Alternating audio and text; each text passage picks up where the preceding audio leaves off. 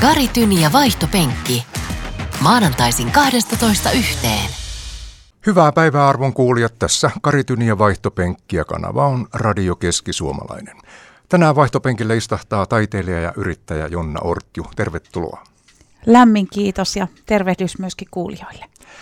Jonna Ortju on monipuolinen laulaja, teatterintekijä, opiskelija, kouluttaja ja myös catering-yrittäjä. Hänet muistetaan muun muassa tangomarkkinoiden finalistilaulajana ja monien kokoonpanojen keikkailevana solistina. Jonna Ortjun elämään kuuluu myös 2005 sattunut vakava yöllinen autoonnettomuus, joka varmasti muutti paljon asioita. Siihenkin palaamme myöhemmin.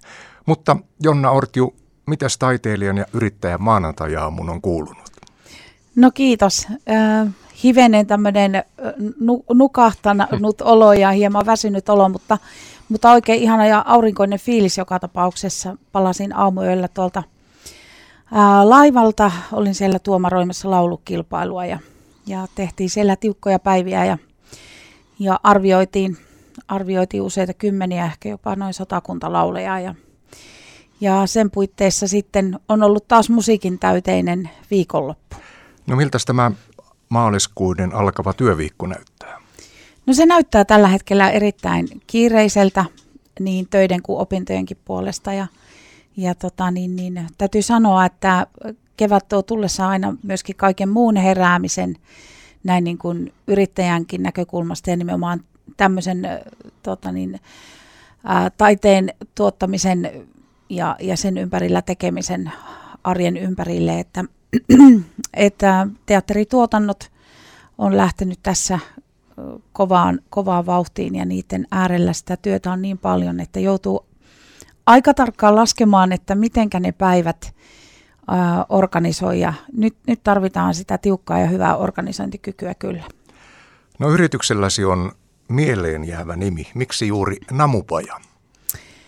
Jaa, miksi Namupaja? Niin, pyörittelin sitä paljon, että, että kun ö, mun yritystoiminta nivoutuu niin monien asioiden ympärille, ja, ja sitten kun naisbändini on nimeltään Namu ja, ja sitten ajattelin, että haluan ja pystyn palvelemaan asiakkaita niin, että, että ollaan niin täyden palvelun talo niin oikeastaan siitä se nivoutui sitten se nimi, että yrityksestäkin tuli Namupaja Oy. No mieleen jää myös sukunimesi Ortju. Se ei ole mm. kovin yleinen sukunimi. Viime vuonna Ortju-nimisiä ihmisiä oli 59 niin. ja sukunimien yleisyyslistalla Ortju on sijalla 10 016. Mistä näinkin harvinainen sukunimi juontaa juurensa? Niin. Ää, tuoltahan se tulee Laatokan rannalta neuvosto, entisen neuvostokarjalan puolelta, eli, eli sieltä vanhan, vanhasta rajakylästä noin sanotusti, eli vanhan Venäjän rajan, rajapitäjän kylä ja, ja tota niin, niin, sieltä Salmin kylältä löytyy meidän sukutila, tai on löytynyt, ei sitä enää siellä ole, mutta tota niin, niin, sieltä on, on sukunimi peräisin ja, ja perimätietojen mukaan meidän suku on tullut tullut sieltä Kreikasta Venäjän kautta luultavimmin sitten, sitten sinne Karjalaan. Kauppias sukua ilmeisesti taustalla. Kyllä, joo. No isän mummosi, joka oli nimeltään Anna Pusu, hän puhui pelkkää karjalan kieltä. Kyllä. Ja onko niin, että myös itse laulat karjalan kielellä? Kyllä. Okei, no nyt jos mä pyydän pienen näytteen joko puhuen tai laulaen karjalan kielellä no, esitys. Avot. Ruskeneityt välägeneityt saana siinä, saana siinä. Kun supa meille kostia tullo, kostia tullo. Musta biel Mario da Mario, minu velle Dario da Dario, minu miloi itseni itseni. Kiitoksia. Se oli hieno, hieno Se oli esitys. ylläri. Joo, ylläri kerrassaan puoli ja toisin. Joo. Mennään hei Jon Ortju lapsuuteesi ja nuoruuteesi ja minne päin me silloin menemme? Äh, no lapsuus on kulunut aika lailla täällä Jyväskylän maisemissa Myllyjärvellä ja Kypärämäessä. Ähm, mutta sitten myöskin paljon Hankasalmella, eli, eli tota, niin vaikka on koulut käynyt täällä Jyväskylässä, niin, niin voin sanoa, että toinen jalka on aina ollut vähän niin kuin kotipaikkana Hankasalmella, eli olin siellä paljon sitten mummo ja papan tota niin, luona sillä tavalla, että, että sie, siellä niin kuin paljon, paljon vieti aikaa ja, ja, ja käytännössä kaikki, kaikki vapaa-ajan olin siellä. No mistä syntyi sitten kipinä musiikkiin ja laulamiseen? Kyllä se on ollut minussa varmaan aivan niin kuin pienestä asti että, ja syntymästä asti, että ää, isä on rumpali ja, ja tota, kaikki tädit ja, ja, ja molemmilla puolilla sukua niin on muusikoita ja, ja paljon musiikkia tekeviä ihmisiä, että, että niin, tuleeko se sieltä kaikki sukujuuret on syvästi siellä Karjalan maissa ja, ja äidin, äidin pappa soitti Viipurin pyöreässä tornissa haitaria ennen sotia ja, ja tota, niin, niin, paljon, paljon sitä on niin joka puolelta virrannut elämään sitä musiikkia ja taidetta, että varmaan se yhtälö varmaan sieltä löytyy. Tänään siis vaihtopenkillä on vieraana taiteilija Jonna Ortju ja lähdetään sitten vähän syvemmin tuohon musiikin maailmaan. Esiinnyt monissa kokoonpanoissa ja sehän vaatii laajaa osaamista ja vihkiytymistä musiikin eri tyylilajeihin. Aloitetaanpa vaikka kokoonpanosta Jonna Ortjuet Namu. Mm. Se on täynnä naisenergiaa. Näin on. Sitä se todellakin on ja, ja se on jotain ainutlaatusta ensinnäkin siinä mielessä, että ää, meidän lisäksi taitaa olla toinen naisbändikokoonpano sillä tavalla, joka, joka kiertää, mutta tavallaan me tehdään, me tehdään hyvin monipuolisesti Namun kanssa, että me ei olla vaan jossain yhdessä genressä, vaan viimeisten vuosien aikana pääsääntöisesti eniten ollaan tehty eri yritystilaisuuksia, kaaloja ja, ja pilekeikkoja ja sitten toki tämmöisiä isompia viihdekeskuksia – Eli se tulee siitä, että on kovia ammattimuusikkonaisia porukassa ja, ja tota niin, niin, pystyy heittäytymään moneen eri tilanteeseen ja taipuu moneen. Niin, niin se on, se on semmoinen suuri kullanarvoinen juttu itselle. No varmaan, ja kun toimit kuitenkin monessa kokoonpanossa, sinulla on näkökulmaa siihen, että onko naismuusikoiden kanssa toimiminen jotenkin erilaista bändissä kuin esimerkiksi miesmuusikoiden kanssa? No kyllähän se on miesten kanssa mennään enemmän halkipoikki pinhoon ja, ja tota, naisten kanssa pitää muistaa aina sitten ne, se, se tunnepuoli ja, ja kaikki muu, että, että tota, se, se totta kai vaikuttaa.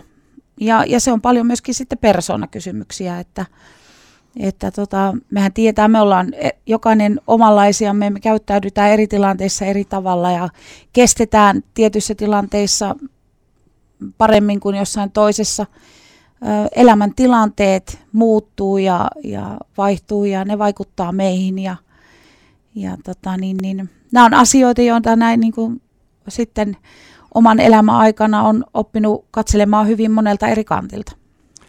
No toinen Toinen kokoonpano, jossa laulat on nimeltään Jonna Ortio ja Marian Petresku. Mm. Kokoonpanohan voi esiintyä duona, triona tai kvartettina mm. ja ohjelmistossa on jatsia, viihde, elokuvasävelmiä, reippaita lattareita ja suuria popkappaleita mm. ja pallaadeja. Yhteistyösi pianisti Marian Petreskun kanssa on kestänyt jo yli 20 vuotta. Mitenkäs tämä yhteistyö sai alkunsa?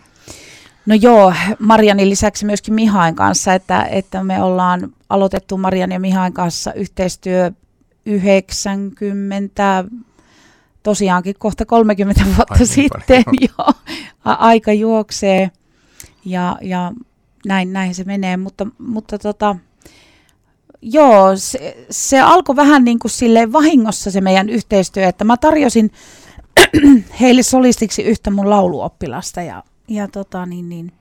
mutta sitten hän olikin estynyt ja, ja sitten tavallaan mä lipsahin sinne, sinne paikkaamaan, paikkaamaan ja, ja tota, niin, niin, siitä se yhteistyö sitten alkoi. Ja meillä on ollut semmoinen sielujen sympatia kyllä yhdessä tekemisessä ja yhteissoitossa ja musiikissa aina ja, ja se, on tota, se on jotain uskomatonta, miten, miten niin syvällisen musiikillisen kokemuksen voi saadakaan yhdessä aikaiseksi. Et kun me mennään sinne lavalle, niin, niin tavallaan se vaan niin kuin nivoutuu kaikki yhteen. Romaniasta aikanaan Suomeen muuttaneet Petreskuthan ovat läpeensä musikaalisia veljeksiä. On tosiaan Marian ja Mihai, niin kuin kerroit, ja mm. sitten on Nelu, vanhempi mm. veli. Siinä on aika iloinen veljeskolmikko ja todella kovan tason muusikoita.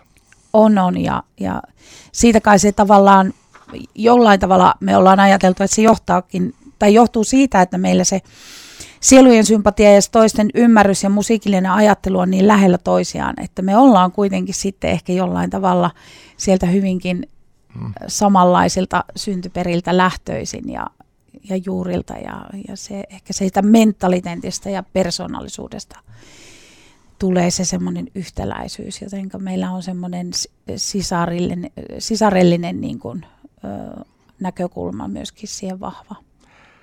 Sitten on kokoonpano Jonna Ortjuet, Viljami Salo ja Viljami on poikasi ja valmistui ammattimuusikoksi 2017 ja hän oli myös hiljattain kilpailemassa Nelosen Voice of Finlandissa.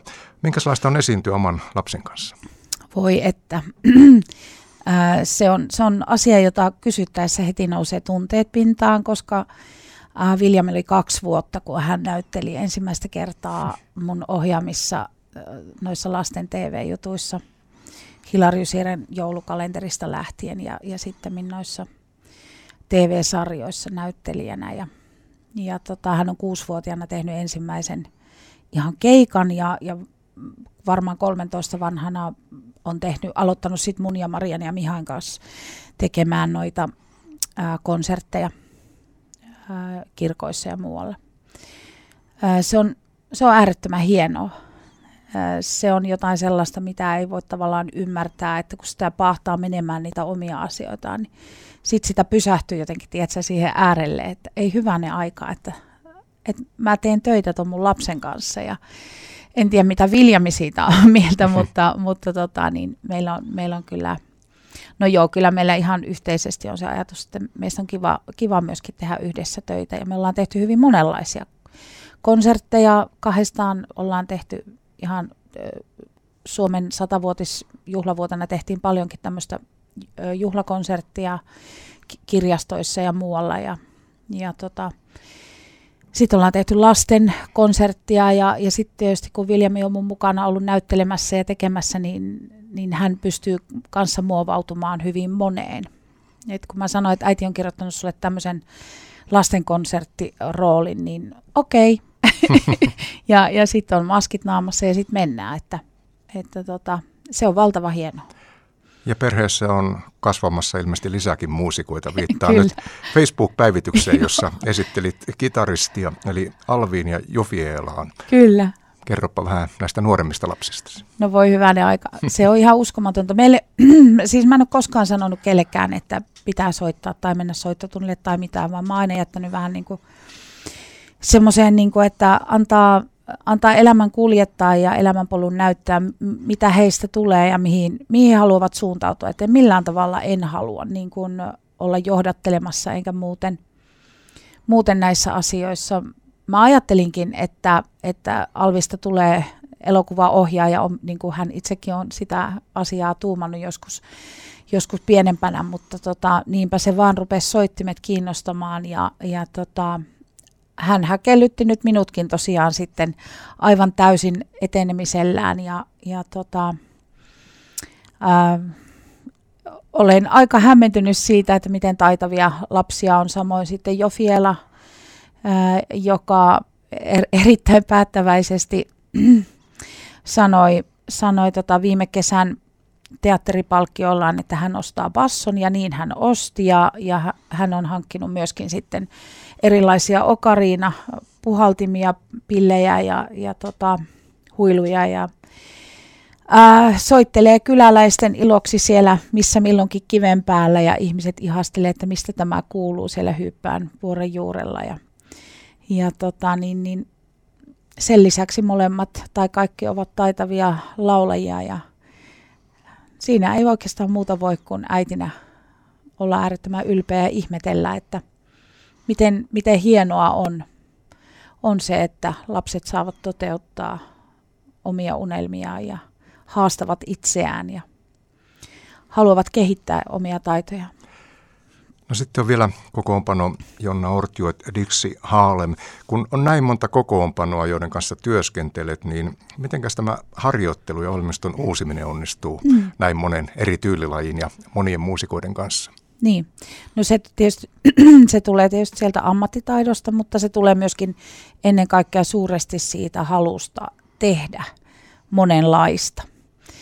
Ää, toki se menee aina vähän niin, että, että kun tiedetään, että on tulossa jonkun kokoonpanon kanssa joku tietty esiintyminen ja, ja tulee tietoa, että minkä tyylistä siellä haetaan, niin, niin silloin tavallaan sitten keskitytään fokus 110 siihen, että, että se ohjelmisto kasataan ja se treenataan, että ei, ei se tavallaan sen kummempaa ole. Se käy aika rutiininomaisesti. Tänään vaihtopenkillä on vieraana siis laulaja, muusikko, teatterin tekijä ja yrittäjä Jonna Ortju, joka on kaksi kertaa osallistunut myös tangomarkkinoille. 2016 hän ylsi finaaliin asti ja sai ansaittua julkisuutta paljon. Reilut kymmenen vuotta aiemmin tie tangomarkkinoilla päättyi kuitenkin dramaattiseen ja ikävään autoonnettomuuteen, josta puhumme hetken kuluttua. Kari Tyni ja vaihtopenkki. Maanantaisin 12 yhteen. Vaihtopenkillä on tänään vieraana taiteilija Jonna Ortju.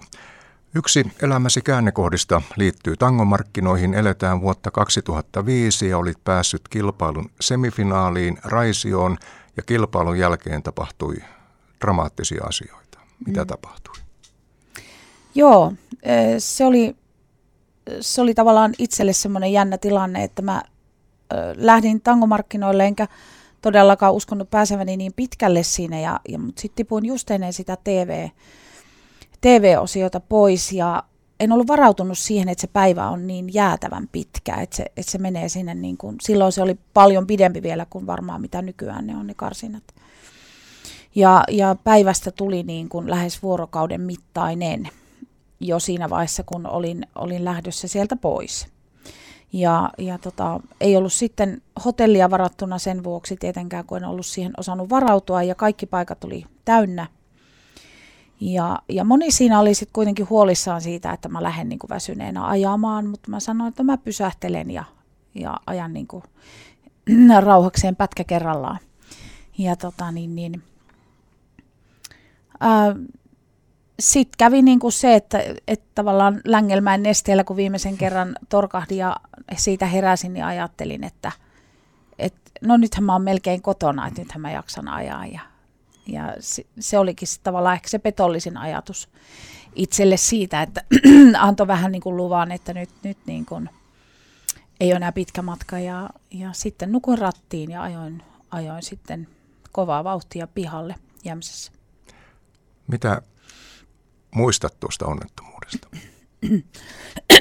No itse asiassa mä muistan kyllä sen tilanteen itse ihan täysin, täysin selvästi ja, ja tota, muistan sen, kun auto lähti ilmalentoon ja kun iskeytyi ensimmäistä kertaa sinne peltoon ja, ja sitten vielä kun otti toisen yli 30 metrin lennon, niin, niin, niin ähm, sen, sen ravistuksen ja ja auton tärinän ja, ja sen toisen maahan iskeytymisen, jossa sitten todella sattui pahasti selkään. Ja, ja muistan senkin, että se auto ei siihen pysähtynyt, vaan jatkoi matkaansa.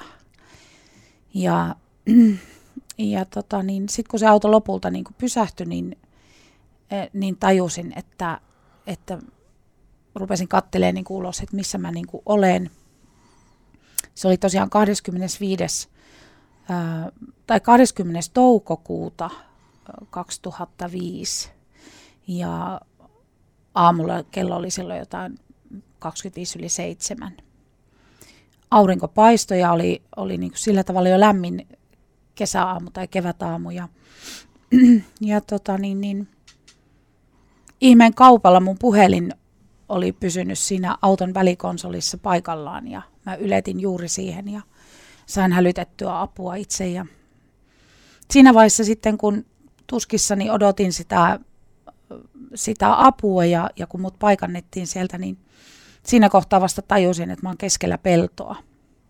Toisen peltosaran toisessa päässä sieltä ysitieltä katsottuna. Ja, ja tota niin, niin, tokihan siinä hätä tuli että, että mitä mä niin teen, mutta, mutta pystyin sitten kuitenkin toimimaan ja hälyttämään siinä, siinä apua ja, ja tota niin, niin, sieltä keskeltä peltoja mut sitten haettiin ja, ja, ja sairaalaan ja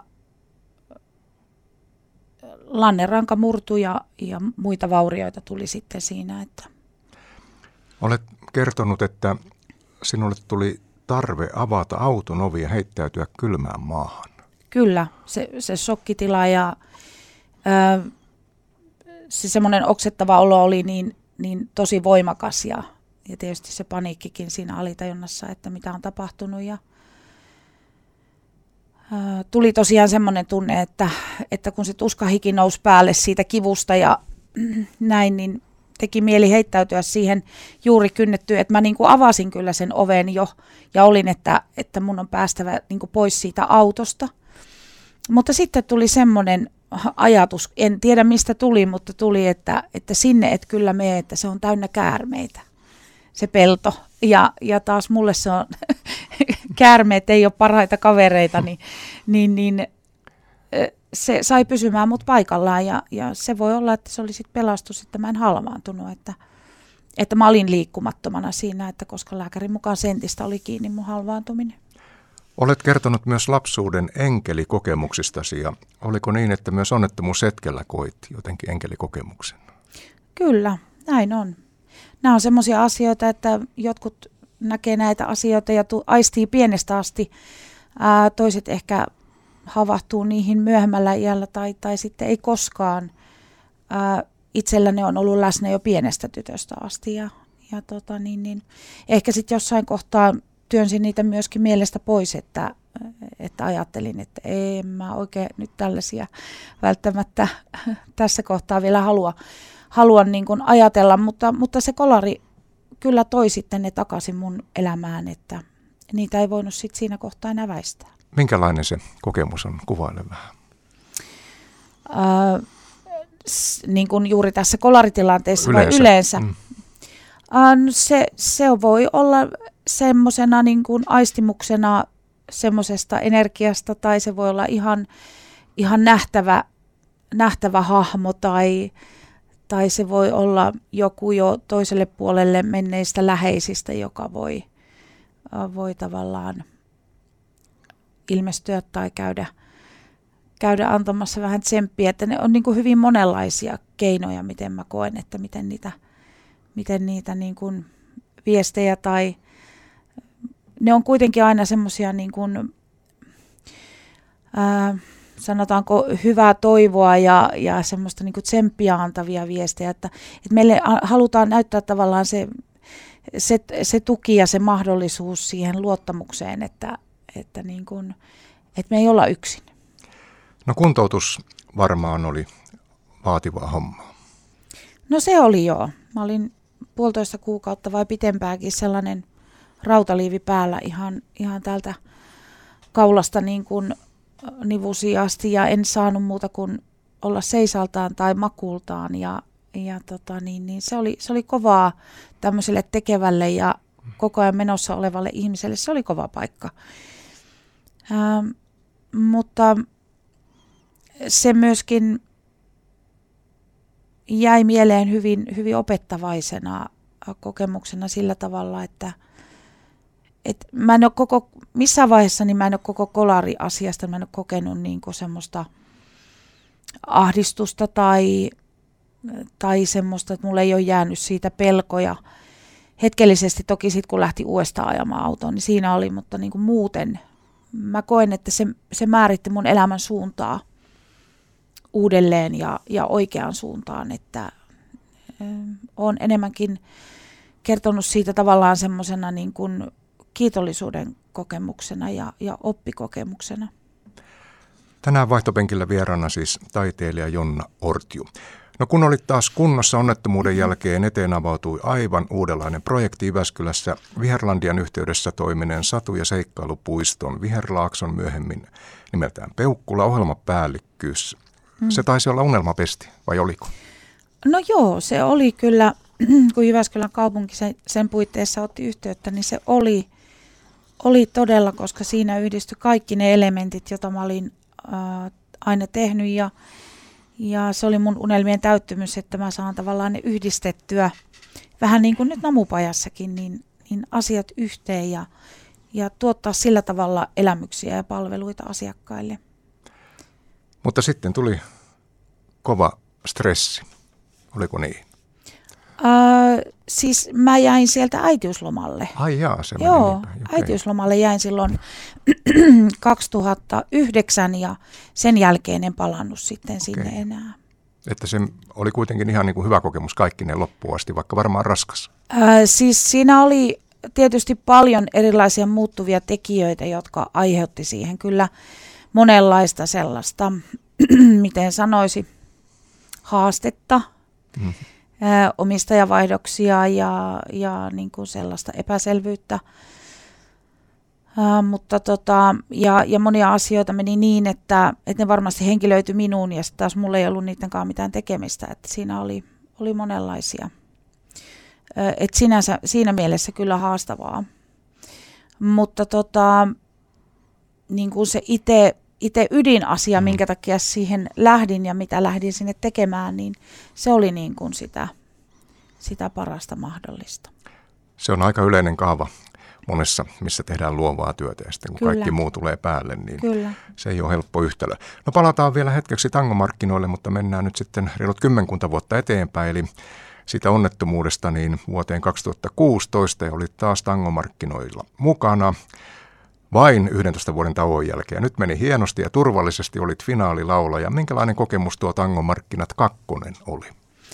No se oli äärettömän hieno kokemus ja, ja tota, mähän lähdin sinne en omasta ideastani, vaan yleisön kannustamana.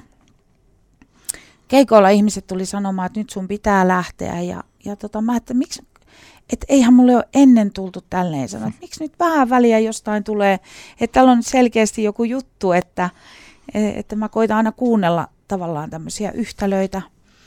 Ja sitten mä ajattelin, että no hitseläinen, että täällä on varmaan tarkoitus, että mä lähdin tavallaan kloussaamaan sen 2005 vuonna äh, olevan jutun. Ja, ja tota, niin mä sain sitten rohkeuden lähteä, vaikka mä en todellakaan ole mikään kilpailija henkinen tyyppi. Et mä ihmettelen tuossa viikonloppunakin tuon, noita laulajia, upeita laulajia tuolla laivalla, että ää, et niin kun, se kilpaileminen ei todellakaan ole mun juttu.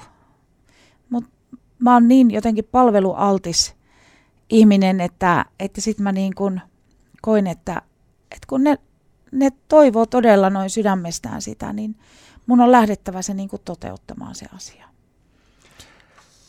No sitten Jonna Orti, mennään vähän taas uuteen asiaan. Eli toimit myös Laukaan kunnan sivistyslautakunnassa ja kunnan kulttuuriohjelmatyöryhmässä. Mitenkäs kunnallisen luottamustoimen hoitaminen on sujunut taiteilijan temperamentilla? No se on varmasti tuonut semmoisia näkökulmia siihen yhtälöön, jota siellä ei tavallaan välttämättä muuten olisi. Eli koen siinä äärettömän suurta vastuullisuutta ja, ja hienoa mahdollisuutta saada ääni kuuluviin myöskin täältä meidän alan niin kuin väen puolelta. Ja, ja se, että, että tulin valituksi ensimmäisenä varavaltuutettuna, niin se on avannut mulle ihan uuden maailman tuolla, tuolla sitten tuommoisessa vaikuttamisen mahdollisuudessa ja on siellä mone, monessa eri eri tota, niin, niin, toimikunnassa mukana ja, ja tota, myöskin noiden mainittujen lisäksi, että ää, se on se on tärkeää mulle, että kun lapset kasvaa siellä, siellä kunnassa ja, ja muuta, että, että siellä olisi niin kuin kuntalaisilla palvelut ja, ja niiden taso sellaista, että, että kaikilla olisi siellä hyvä olla. Olit tosiaan kunnallisvaaleissa ehdokkaana SDPn listalla. Jos vielä vähän tarkennat, että mikä politiikassa kiinnostaa? Onko se vain vaikuttaminen vai onko joku muukin asia? No kyllä mä sanon, että ihmiset. Eli tämäkin mukaan lähtö, niin tämä toive tuli ihmisiltä. Tämä tuli, tuli meidän kunnan asukkailta, että ää, suorana yhteydenottona, että he toivoivat, että mä lähtisin, lähtisin mukaan. Ja mä olin tavallaan sen asian kanssa puolittain leikitellyt jossain vaiheessa ja heittänyt vähän vitsinä, että no kyllähän mä varmaan sinne, sinne tota, niin sitten jossain vaiheessa hakeudun. Ää, en uskonut, että näin pian ja, ja sitten varsinkaan en uskonut, että on mahdollista edes ensimmäisellä kerralla päästä näin pitkälle ja, ja tota, niin, niin, se oli itselle suuri asia niin kuin edetä siinä täh- tähän tahtiin ja, ja on todellakin suuri ilo viedä näitä asioita eteenpäin. No Laukaahan on erittäin mielenkiintoinen kunta. Sillä on mielenkiintoinen rakenne. Asukkaita on noin 18 000 ja siellä on neljä taajamaa. Eli on mm. Kirkonkylä, Leppävesi, Lievestuori ja Vihtavuori. Ja näissä, en tiedä onko Kirkonkylässä enemmän, mutta näissä kai on semmoinen reilu 2500 asukasta jokaisessa taajamassa. Mm. Niin onko se nyt sitten kunnalle etu vai haitta, että on tällä lailla hajaantunut eri keskuksiin kunta? Niin, se onkin, siitä voitaisiin puhua varmaan tosi pitkään, että laaja kysymys tähän kohtaan, mutta, mutta tota, niin, niin, mä ajattelen niin, että ihmisten on saatava asua siellä, missä he haluavat asua. Ja, ja kunnan on taas sitten omalta osaltaan pyrittävä siihen, että kaikilla kuntalaisilla siellä, missä ne, ne yhtymäkeskukset ja paikat, kylät sitten ovatkaan, niin siellä olisi mahdollisimman hyvin niitä palveluja tarjolla. Että, että tota, tokihan se varmasti on niin, että kirkonkylä Laukaassa on se meidän pääpaikka ja sitten muut, muut on niin kuin, ää, siinä, siinä tota rinnalla, mutta toki täytyy muistaa, että me ollaan saatu hienot esimerkiksi koulu ja muut, muut rakennukset lapsille ja terveet ympäristöt toimia ja siinä osin kyllä niin, niin näihin pienempiinkin seutukyliin on, on satsattu. No vielä kunnallispolitiikasta yksi kysymys. Vieraana on siis Jonna Ortju ja puhumme nyt Laukaasta, niin kuntakentässä tapahtuu paljon asioita. On tullut mm. sote-uudistus ja kuntien tehtävä muuttuu ja aika monella kunnalla on talouden kanssa monenmoista huolta. Niin miltä Laukaan tulevaisuus Jyväskylän kupeessa näyttää? Niin, meillähän on siellä, siellä tota niin, haasteita, niin kuin varmasti monessa muussakin kunnassa on, on tällä hetkellä, mutta mä uskon, että hyvällä yhteistyöllä ja, ja, ja hyvällä tekemisen meiningillä ja sitä, sitä meillä laukassa on, niin sillä me asiat selvitetään ja päästään hyvin eteenpäin. Tänään vaihtopenkillä vieraana siis Jonna Ortju ja jatkamme juttua hänen kanssaan hetken kuluttua. Kari Tyni ja vaihtopenkki. Maanantaisin 12 yhteen. Vaihtopenkillä on tänään vieraana taiteilija Jonna Ortju. Kaiken aiemmin kuulun lisäksi opiskelet myös musiikkiterapiaa. Kerrohan siitä. Mm. Joo, musiikkiterapeutin ammatti on ollut mun haaveena jo sieltä ihan yläasteikäisestä asti, että, että tota niin, musiikkiluokilla kun olin, olin Kypärämäessä ensi ala-aste ja sitten Voijonmaan ja sitten lähdettiin Kuopion musiikkilukioon, niin tosiaan siinä yläasteikäisenä haaveilin jo siinä muusikan ovella, että voi, että tänne mä haluaisin päästä opiskelemaan. Ja jostain syystä se musiikkiterapeutin ammatti on sitten ollut siellä vahvimpana mielessä. Ja sitten mulle tuli jossain vaiheessa lauluoppilaitakin sieltä terapiaopinnoista. Ja, ja mä että voi että, että onpa ihanaa, kuulostaa niin mukavalle. Ja toi olisi must, justiin mun juttuja. Ja sitten koronavuosien aikana, mä, olin siis jo miettinyt tässä useampana vuotena, kymmenen vuoden aikana taaksepäin, että, että mä haen sinne kouluun ja, ja tota, sitten aina meni kuitenkin jotenkin ne aikataulut ristiin, että ei alkanutkaan Jyväskylässä koulutusta, olikin Tampereella, että en mä pysty nyt lähteä mihinkään niin kuin eri kaupunkiin kuitenkaan. Ja se, mä ajattelin, että no ei ole tarkoitettu, kun aina se mm. meni jostain syystä ristiin aikatauluja ja muiden muun elämän kanssa. Ja, ja tota, nyt sitten korona-aikana niin mä näin, näin ilmoituksen, että koulutus Jyväskylässä alkaa ja mä ajattelin, nyt tai ei koskaan – nyt mulla on aika siihen tarttua ja onneksi tartuin, pääsin opiskelemaan ja tämän vuoden jälkeen mulla on kliiniset opinnot paketissa. Avaappa vähän musiikkiterapian merkitystä kaikille kuuntelijoille. Se ei välttämättä ole selvä, mitä sillä tehdään ja mihin sillä pyritään. Voi että. Lyhyesti. Se, lyhyesti. lyhyesti. Uh, musiikin keinoin autetaan ja tuetaan hyvin erilaisissa tilanteissa ja ikäkausiltaan erilaisia ihmisiä voimaan paremmin, voimaan hyvin musiikin keinoin. Se oli hyvä ja napakka määritelmä. Mm. Sinulla on myös tosiaan oppilaita, opetat mm. äänenkäyttöä, laulua. Mm. Minkälainen opettaja kautta valmentaja haluat musiikissa olla? mä en tykkää enää ollenkaan opettajasanasta okay. tai opettamisesta, vaan, vaan mä oon siis ollut, opettanut 96 vuodesta asti, tai jo ennen sitäkin, mutta, mutta eri oppilaitoksissa ja, ja tota, niin, niin sit oman yrityksen kautta äm, mä haluan kuvata asiaa niin, että mä jaan oivalluksia ja koska me ollaan jokainen yksilöitä, meille ei kaikille sovi niin kuin samat konstit ja, ja metodit sillä tavalla. Totta kai perusasiat lauluopiskelussa on, on niin kuin tietyt, mitkä, mitkä menee kaikilla samalla tavalla, mutta, mutta sitten kuitenkin me ollaan muuten sitten yksilöinä erilaisia ja mä oon tehnyt sitä, sitä työtä aina myöskin varsinkin viimeisten kymmenen vuoden aikana niin hyvin terapeuttisesti. Eli ne, ketkä tietää, tietää tai ovat mun tunneilla käyneet, niin tietävät, että siihen liittyy myöskin paljon, paljon semmoista niin terapeuttista näkökulmaa siihen omaan äänenkäyttöön, kun vaan se tekninen suorittaminen ja, ja tota niin, niin, laulien harjoittelu. No olet tutkinut myös ihmisääntä ja sen mm. vaikutusta kehoon ja rentoutuneisuuteen. Kyllä. Kerro vähän siitä. Joo, eli, eli noin kymmenen vuotta sitten mä kehitin tämmöisen ääniresonanssimenetelmän, jota rupesin nimenomaan lauluoppilaiden avuksi.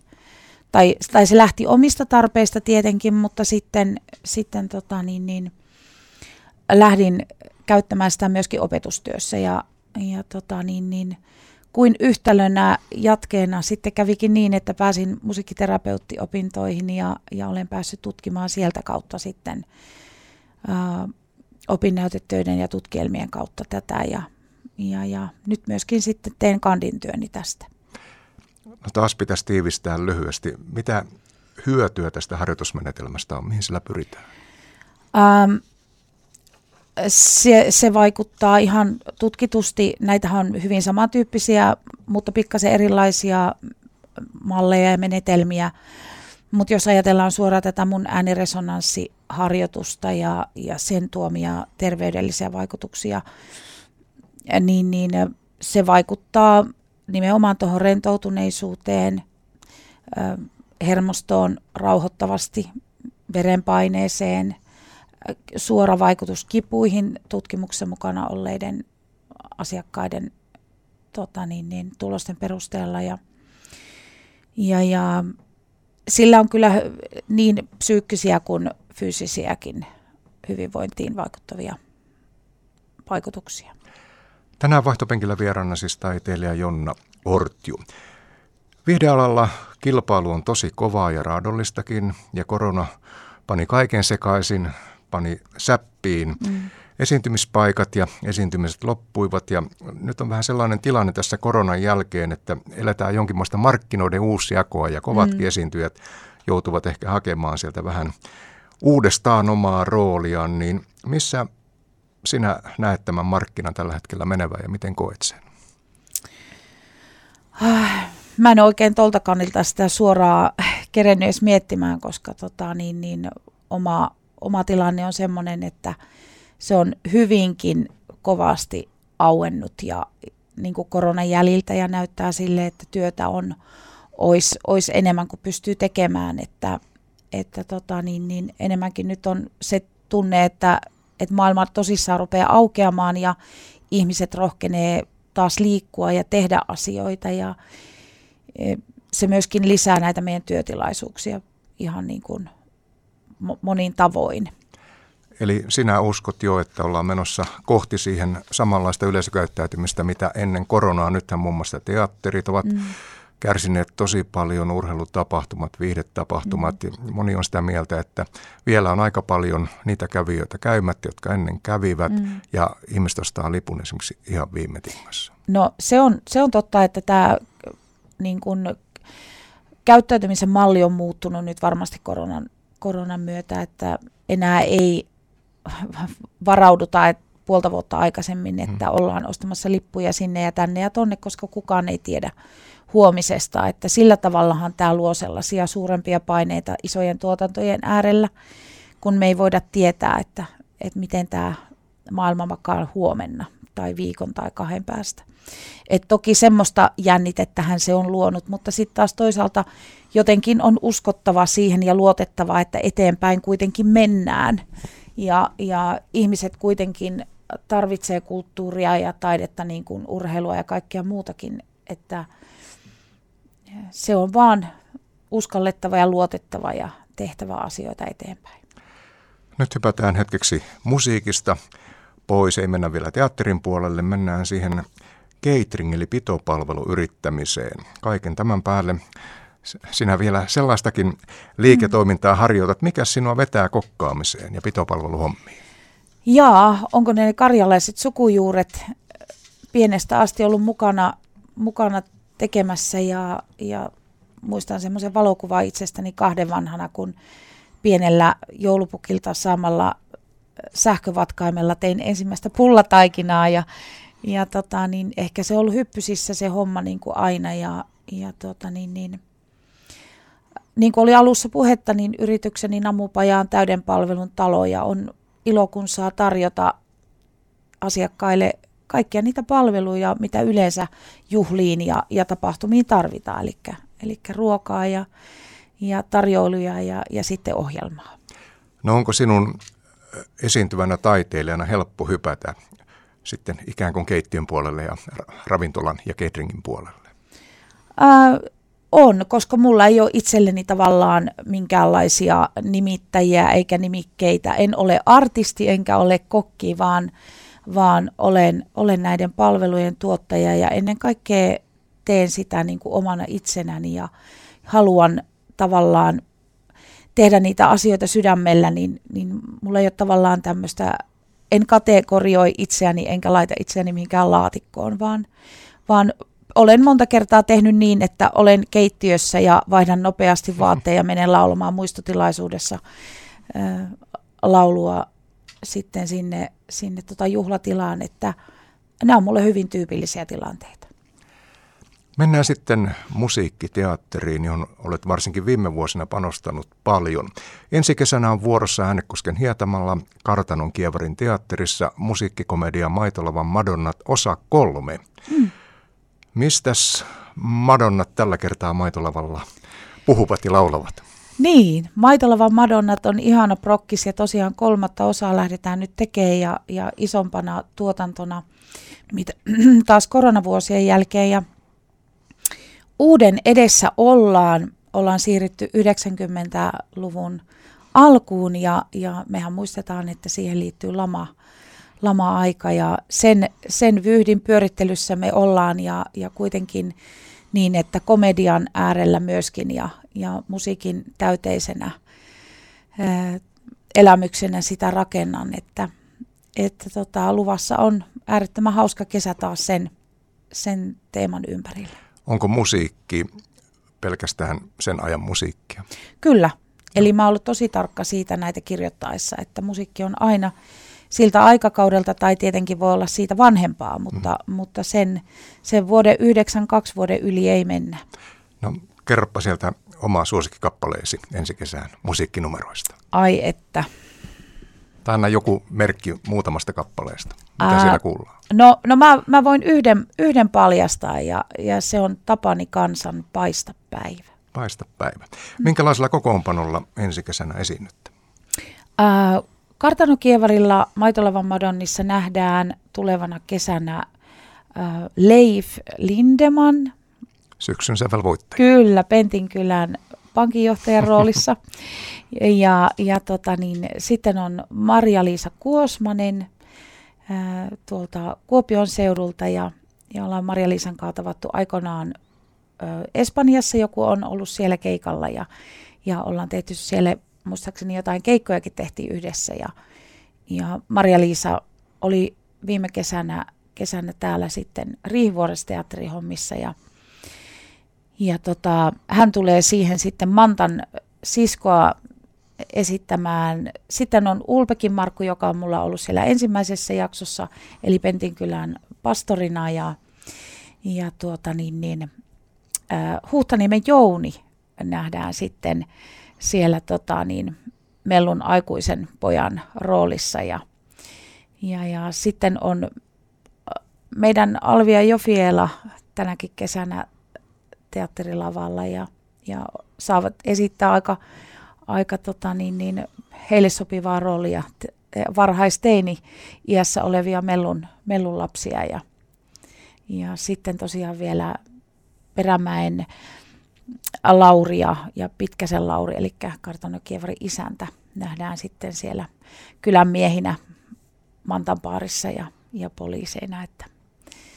Ja itse jatkan sitten kyläkouluopettajattaren roolissa, että tämmöisellä porukalla ja bändi tietenkin. Olet ollut mukana monissa muissakin produktioissa. Mikä musiikkiteatterissa vetää? Ää, se on vetänyt aina. Mä oon, oon siis kouluaikana jo, jo tota, Jorma Pollarin kannustamana ja kun hän oli mun äidinkielen opettajana, niin kirjoittanut 80-luvulla ensimmäiset pienoismusikaalit, joita, joita sitten esitettiin Vojonmaalla ja, ja se on ollut mulla aina se yhtälö, mitä mä oon halunnut tehdä. Ja, ja, ja siinä yhdistyy se näytteleminen ja, ja musiikki ja se elämysten tuottaminen vahvasti. Ja se on se mun intohimo. No toimit näissä teatterijutuissa käsikirjoittajana, ohjaajana ja näyttelijänä. Mikä näistä tehtävistä on sinulle vaikein? Ähm.